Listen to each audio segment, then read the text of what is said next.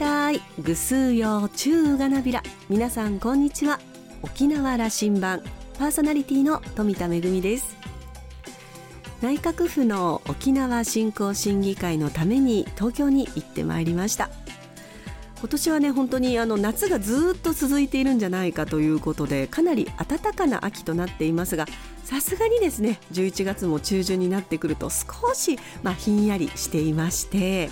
えー、街路樹もねあのようやくまあ紅葉が始まってちょっとだけまあ色づいているというような感じでした。沖縄の振興についてさまざまな分野の皆さんと議論をして帰ってまいりました。沖縄羅針盤今日も5時までお届けいたします。どうぞお付き合いください。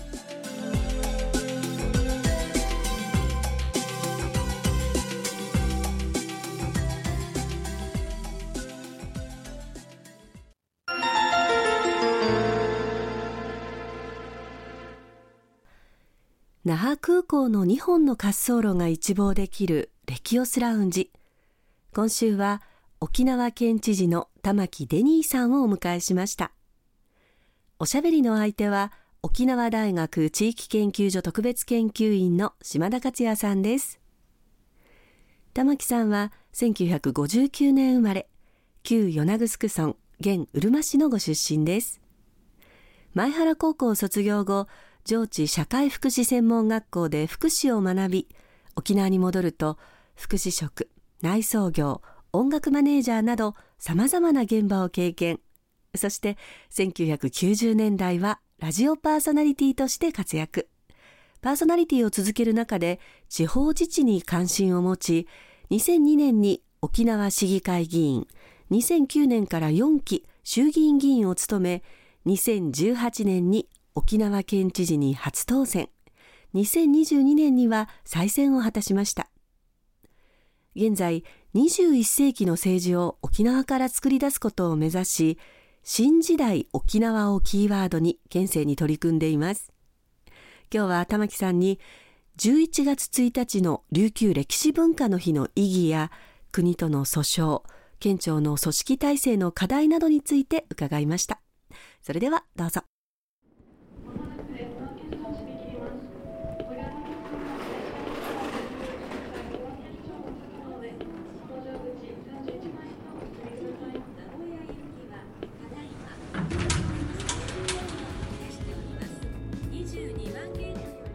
今日の沖縄羅針盤は玉城デニー知事にインタビューさせていただきます。知事今日は時間いただきありがとうございます。はいよろしくお願いいたします。ありがとうございます。ニフェデビル。11月はですねこれは文化の日も挟んでですけど沖縄県も文化ということ1日は琉球文化の日はい琉球歴史文化の日ですね。富田恵さんが演出している、はい、琉球文化と空手の融合の舞台をご覧になりました、ね、はい拝見させていただきました。非常にドキドキワクワクの素敵な舞台でした、うん文化についてみんなでこう考える11月というのはいいですね。そうですね。本当に11月は市町村のイベントやいろんな団体のイベントもありますのでさまざまなそういうその文化の風土に触れるには非常にいい月だと。しかも気候も台風の心配もほとんどありませんし天気も秋晴れの日が続きますからそういう気候的にも、えー、皆さんが有意義に時間を過ごしていただける月なのではないかなと思います。この沖縄羅針盤はもう20年近く富田恵さんと私とのコラボレーションなんですけどね、はい、彼女の成長どう思われます？いやあの演出家としての今の彼女の存在は非常に大きいですよね。ややもするとこの琉球芸能に詳しい方というのは琉球芸能の新しい部分をたくさん作っていこうということでのチャレンジングがあると思うんです。ところが富田さんの場合にはそれをやることももちろんなさっていらっしゃるんですが古典芸能をいかにしてあの皆さんに伝えていくかということにも同じようなバランスで取り組んでいただいているのでそこが、えその古典舞踊あるいは古典音楽をやっている若い方々へのお披露目の機会をたくさん作っていることも非常にいいモチベーションになってるんじゃないかなと思いますね。その見方はありですか？伝わる本当の古典の琉球の価値をよく認めながらそして新しい時代に作っていこうということを彼女はずっと言ってるんですよね、はい、まさに琉球歴史文化の日の一番大きなポイントはそこなんですね。うん、文化のその系統や伝統を掘り起こすとともに新しい感覚をそれに加えていくということが、うんこの伝統的なものをやってる人たちは必ずしも古臭いのではないと。今この伝統が生きているのは未来のためなんだということを若い方たちがそれを担っている、それをしっかりと企画として組み立てて演出をして舞台構成をするっていうのはやはりその本質をうまく捉えているというかもう本当に心から理解をしているということの、富田さんならではの力量だと。評価していただいてるんですね。もうあの、はい、120点彼女は復帰っ子で、はい、いやこの10年の成長は横で見てる私からしてもこれは素晴らしいものがあって、はい、そしてそれ世界中飛び回って琉球文化をどう伝えるかと、はい、一生懸命なんですよ。僕は知事にねこそっとぜひいつか彼女を踊り奉行として。踊り奉行、あのまあ、琉球文化の伝道してこれ県庁で、人材として一番軽めのところにいていい人材になると思ってるんですがね。そうですね。かつての玉がつく長君王みたいに、それを取り仕切るという、そういう役も彼女には非常に似合うかもしれませんね。平田太一さんもそういうことをしましたしね。そうですね。そういう意味では、はい、あのそういう要があっていいのかもしれない、はい、今日は玉城県政の第、まあ、2期に入られてあのギア入れられてスピードも上げる頃でしょうから、はい、この時間にたっぷりお話を伺いたいと思います、はい、がいろいろと波高しですな。そうですね。まあもう、はい、あのこれはもうあの2期目の当選をさせていただいた時のインタビューで今までもそうだったけどこれからも茨の道を踏みしめていってその道の先に希望の視野が広がっていくまで自分は踏み続けていくということを話しましたのでその気持ちで毎日を過ごしているという状況だと思います。あの終始その笑顔でインタビューにしたいんですけども、はい、やっぱりあの大事なポイントのところもお伺いしなければいけないんですが、はい、国との訴訟の話、えー、福岡高裁那覇支部に出廷なさって、えー、答弁なさったという形あの時のお顔はですねなぜか僕私はその尾長武知事の時のことを思い起こすことがあって、はい、あ玉城知事もある意味も切れてしっかり発信するんだというお気持ちになっておられるんだなというふうに思いましたけど改めてそのどういうお気持ちだったかを県民に聞かせてください。まあ私の気持ちそのものはそれも報道のインタビューにも答えましたけども明鏡止水の心境で臨むと取り乱したり慌てたりしないと冷静にしっかりと我々が考えていることを法廷でしっかりと主張するということを職員の皆さんとこの口頭弁論の内容を三役も含めて調整をしていきながらそういう気持ちを固めていきましたから。ですからもう法廷に立つ時にはある意味心をしっかり落ち着かせて喋ろうと思ってましたから。まあ、国と県が最高裁まで争うということがある、これは、まあ、まああまり普通のことではないわけですけども過去にも我々これ目撃しているわけで1996年の太田知事の時、はい、それから2015年の尾長知事の時これも同じ場面があったわけですよね。はい、私の記憶では太田さんはねまあ、安全保障が大事だというんだったら国民全体で担うということをやるべきであってそれを沖縄だけというのはおかしいじゃないかという強く発信なさった、はい、尾長さんはですねこれは日本の民主主義の危機だという言葉をお使いになってそして、うんまあ、これ地方自治が崩壊するぞという発信もなさった、はい、玉城デニー知事は今回こう何を発信なさったということを、まあ、ある意味で言うとその太田知事がおっしゃっていたことも我々もそれは踏襲してます。安全保障が大事だというのであればこれは国全体の問題で国民全員が考えることであると、うん、沖縄だけがそれを担わされるものではないと。そしていつまで沖縄か。いくら沖縄なのかというその時期にしてもその量にしても明快な答えはないわけですね。うん、その答えを見つけない限り日本が真の独立国家と言えるかどうかということにまでつながっていくということの本当にその重いテーマだというように思うんですね。だからこそ我々はやはり国民全体で考えてほしいということを当然主張しそして屋良県議所1971年にその復帰の前年に政府に届けようとして、まあ、届けはしたんですけれども委員会に間に合わなかった屋良県議所でしたためられているのはやはり基地のない平和な島を目指していくと。自立型経済を構築していくと。日本国憲法の下で我々はその国民の権利として基本的な人権も尊重されてこの自らその県政の構築に励んでいくんだということを訴えた。昨年復帰後10周年を迎えるにあたってあの屋良県議所で国に対して申し入れたことをもう一度この時点で道しるべとして確認をしておきましょうということで、新しい県議所として取りまとめました。その内容は屋良県議所ほどテーマごとに細かくはなってないんですけども方針方向性は1972年に本土復帰した51年前とほぼ同じようなもの。つまり51年間沖縄はほとんど変わってないということなんです、うん、変わってないということの責任を我々はもう一度政府に対してそのことを思い起こさせなければならないということで取りまとめましたのでですからそれはまさに日本の民主主義国家としての在り方がこれから問われていくということも含めての、我々の考えの主張でした。なるほど。太田さんの主張それから尾長さんの主張それも網羅されてるんだということですね、はい、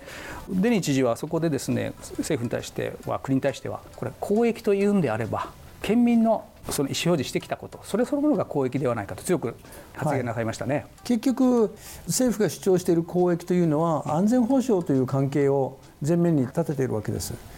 沖縄県民はこの安全保障に対してやっぱり明確に民意としてこれ以上沖縄に基地を作ることは許されないということは大長知事の選挙私の2回の選挙そして2019年2月の県民投票で明確に意思表示しています。明確に国民が意思表示しているのであればあのイージス・アショアを撤廃させた計画を中止したことと同じようにその地域の住民の反対するところにはそれ基地は作れないということを明確にアメリカに意思表示するべきなんですけれどもそのことについては一個段にしないと、うん、これは民主主義の危機であってそれ以外の何者でもないということなんだと思います。玉城県政の国との対峙これからも続くんでしょうけども、はい、でも私は対峙したいとは思ってないんですね、対話によって物事を解決するためのそれも民主主義のプロセスなのでこのプロセスにもっと時間と数量をかけてくれということをずっと要望しているわけです。それは何かというとこの日本の日米の安全保障体制を沖縄県はじゃあどうそれを担保するんですかと問われた時は我々もしっかり考えてそのある一定の答えを出していかないといけない。しかしそれを対案としてあらかじめ用意をしてしまうとそれはもう物事の手続き交渉にしかならないわけですね。そうすると交渉や手続きにでは県民の民意がそれに沿ってその手続きや交渉ができるかというと、うん、民意が今度はないがしろにされてしまう。我々は民意を前面に立てていってこの民意を実現させるための構想を立てることを努力するべきだというふうに思ってますので。だからそれは私は対峙ではなくあくまでも対話を持ちかけているとこれからも対話を強く呼びかけていくということ、はい、もう一つお伺いしなくてはいけないことがあります。これは行政の長としての玉城知事にお尋ねしなければいけませんけれども、はい、いくつか県議会からも強い指摘もありましたね。PFOS の駐車場の問題。それから県政で事務ミスという表現が正しいのかな。あのいくつかあって、大きな指摘を受けてきたと。この点について言及ください。やこれはもう、まあ、当然担当部局、まあ、PFOS の場合には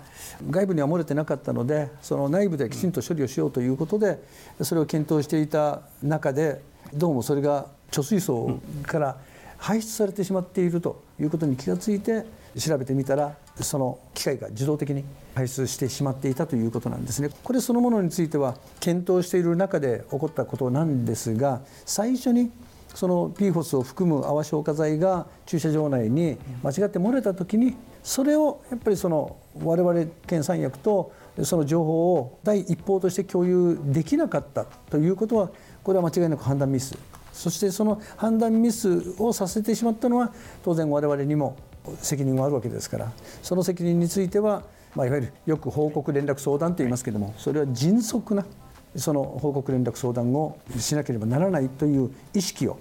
まず改めさせていただきました。そしてこの国の交付金についての申請をしてなかったというようなことなどのこの事務的な手続きについては担当職員がそれのチェックを忘れてしまうとこの行政のいわゆる決済手続き的にもチェックできない。当然それはチェックされているものだというように進められてしまうんですね。ところが後になってあれはちゃんとチェックしてないのではないかということの疑問が出てきた時に調べてみたらやはりそのチェック機能がしっかり働いてなかったということはこれはこの一職員の責任にするわけにはいきませんので当然それも我々がそのチェックをするための体制を取っていなかった作りきれていなかったということの反省をしなければいけないと思うんですね。手は打たれていますね、はい、組織として、まあ、システムとしてというふうな、これ課題があったはずなので、はい、それはもう次年度からすぐその、特に会計処分についてはその専任の担当者を置くようにということでかつては県庁そういうことをやってたらしいんですけれどもいわゆる行財政改革の負の部分がこうやって出てきてしまったということを考えるともう一度沖縄県にとって必要な行財政の在り方について考え直さなくてはいけないということで私から全部局長に指示を出しました、まあ、同情したい部分もありましてね、はい、このコロナの3年それは行政の中も大変でしたね。職員のあの、大変過重なこれまで慣れてない仕事をたくさんするということのことが起きてたはずなので、そこはあるだろうなと思います。もう一つ僕は職員さんの世代交代というかですね進んでいますよね、はいはい、それをねノウハウがこう引き継がれていっているかなということが気になるという部分なんですけどこの辺はどうでしょうかね。やはりこれは行政のですねもうあの側面として、県庁内の職員の方々は大体まあ2年が中心ですけれども、2年そこで勤務したらまたいろいろその動かしていっていろんな部署を経験をしていただかないといけないそうやっていって幹部級職員として成長していっていただきたい力をつけていただきたいということがもうシステムになってるんですね。そうするとそれがこうどちらかというとこの総務系企画系で回っていた方とそうではなくていろんな部署に回ってきて総務や企画などいわゆるまああの会計事務やその補助金を応募するそういうようなセクションに来た時になかなかそのテクニカル的なことがうまく伝わってない、まだ習熟できていないというような状況の時にそういうミスが起こりやすいだろうということはややあるというか起こってしまうところが見受けられるんですね。ですからそこはチェックするシステムをやっぱりそこで作っておかないといけないのでそこをあの新しく移ってきたあるいは担当している職員のせいにはできませんしおっしゃるようにコロナの時には自分の仕事もしてその4回行動に行ってコロナ対策の仕事もしてそこで終わったらまた自分の席に戻って仕事して本当に大変だったと思います、沖縄県庁というのは沖縄県の中の力也宮をみんな県庁に入ってもらって、知事にお預けしているわけですから、はい、その辺のあの方向指揮よろしくお願いしますね。はい、もう私もみんなノウハウはとかも能力が高いはずですから。はい、はい、私もだから職員の皆さんに追いついていけるように、はい、しっかり勉強している毎日であります。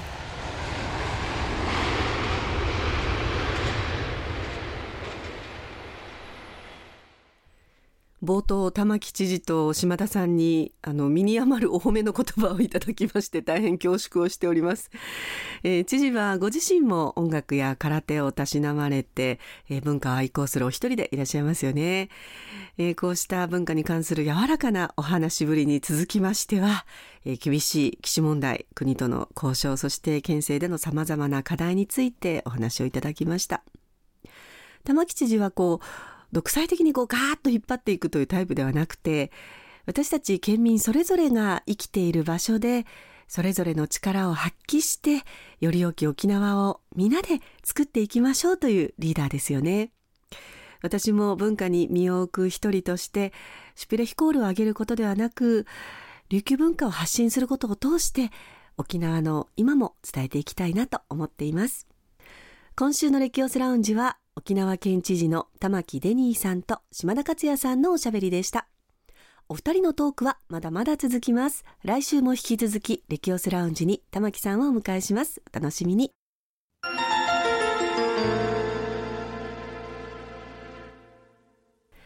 めぐみのあしゃぎだりのコーナーです。今日は、うちなあ話家、藤木シーサーさんの独演会のご案内です。12月の6日水曜日、夜7時からパレット市民劇場でハワイ・マウイ島山火事被害復興支援チャリティ TKY550 ピックス。戦後ハワイから送られた豚の壮大な物語の公演が行われます。第二次世界大戦後荒廃した沖縄にハワイへ移民した沖縄出身者が550頭の豚を送ったという逸話。よく知られていますよね。しかしなぜ豚だったのか。その莫大なお金はどこから来たのかそしてどうやって運んだのかその謎をハワイ出身の3人の沖縄の血を継ぐ男たちの生き様と多くのエピソードを楽しく語りつつ紐解いていきます。ちなみにこのタイトルの TKY というのは比嘉太郎さん、岡間克美さん、上津康夫さんというキーパーソン3人のお名前の頭文字となっています。シーサーさんは今回の講演に際して今年の2月に東京ザ・高円寺で満場のお客様を招いてこの講演を行いました。その後、8月の8日にハワイ・マウイ島で発生した山火事が多くの沖縄の血を継ぐ皆様にも被害を及ぼしたことに心を痛めました。そこで今回改めてこの作品を通してあの時代の移民の皆様の生まれ島沖縄を思う心をご来場の皆様と共有することでハワイ・マウイ島の山火事被害復興支援につながればということで企画したということです。なお収益金は必要経費を除いて全額寄付されるということです。12月の6日、パレット市民劇場で午後7時から行われます。TKY550 ピックスチケットのお問い合わせはクリエイティブアルファ098-933の1887 933の1887番へお問い合わせください。めぐみのあしゃぎだいりのコーナーでした。